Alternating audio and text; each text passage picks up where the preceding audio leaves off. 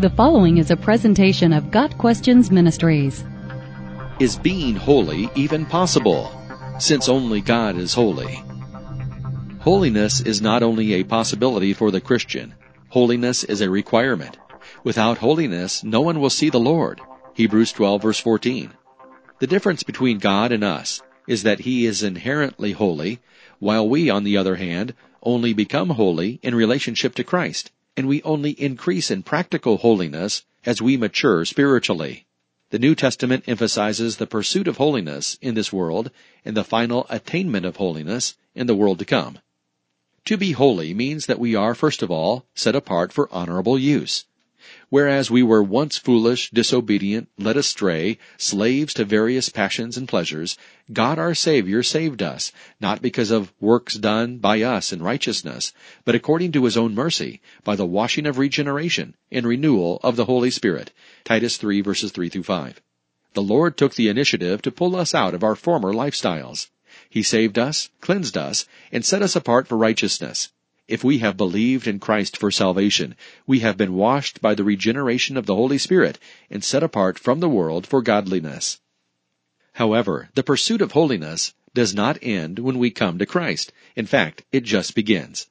There is a positional holiness that we inherit at regeneration, and a practical holiness that we must actively pursue. God expects us to cultivate a lifestyle of holiness, and commands us to cleanse ourselves of all defilement of flesh and spirit, perfecting holiness in the fear of God. 2 Corinthians 7 verse 1. Bringing holiness to perfection means that we should be increasing in spiritual fruitfulness every day. We are to consider ourselves dead to sin, refusing to revert back to our former lifestyles. In this way we cleanse ourselves from what is dishonorable, becoming vessels for honorable use, set apart as holy, useful to the master for every good work. 2 Timothy 2 verse 21. Holiness is the mark of every true Christian. Cultivating a lifestyle of holiness does not mean that we must draft a list of do's and don'ts to live by. We are free from the letter of the law which kills, and now live according to the dictates of the Holy Spirit. We are told, work out your own salvation with fear and trembling, for it is God who works in you both to will and to work for his good pleasure. Philippians 2 verses 12 and 13. In this verse, we see cooperation between God and His children in sanctification. We work out what God works in us, because God has a timeline for the virtues that He wishes to cultivate in our lives. Our responsibility is to yield to His wishes, working out with focused attention and great care those things that He is causing to grow in us. Holiness will not be brought to completion in our lives with no effort on our part. We are invited to participate in God's work for us. We will not be carried to the skies on flowery beds of ease, as the old hymn says. This is perhaps the most important lesson that we can learn as Christians.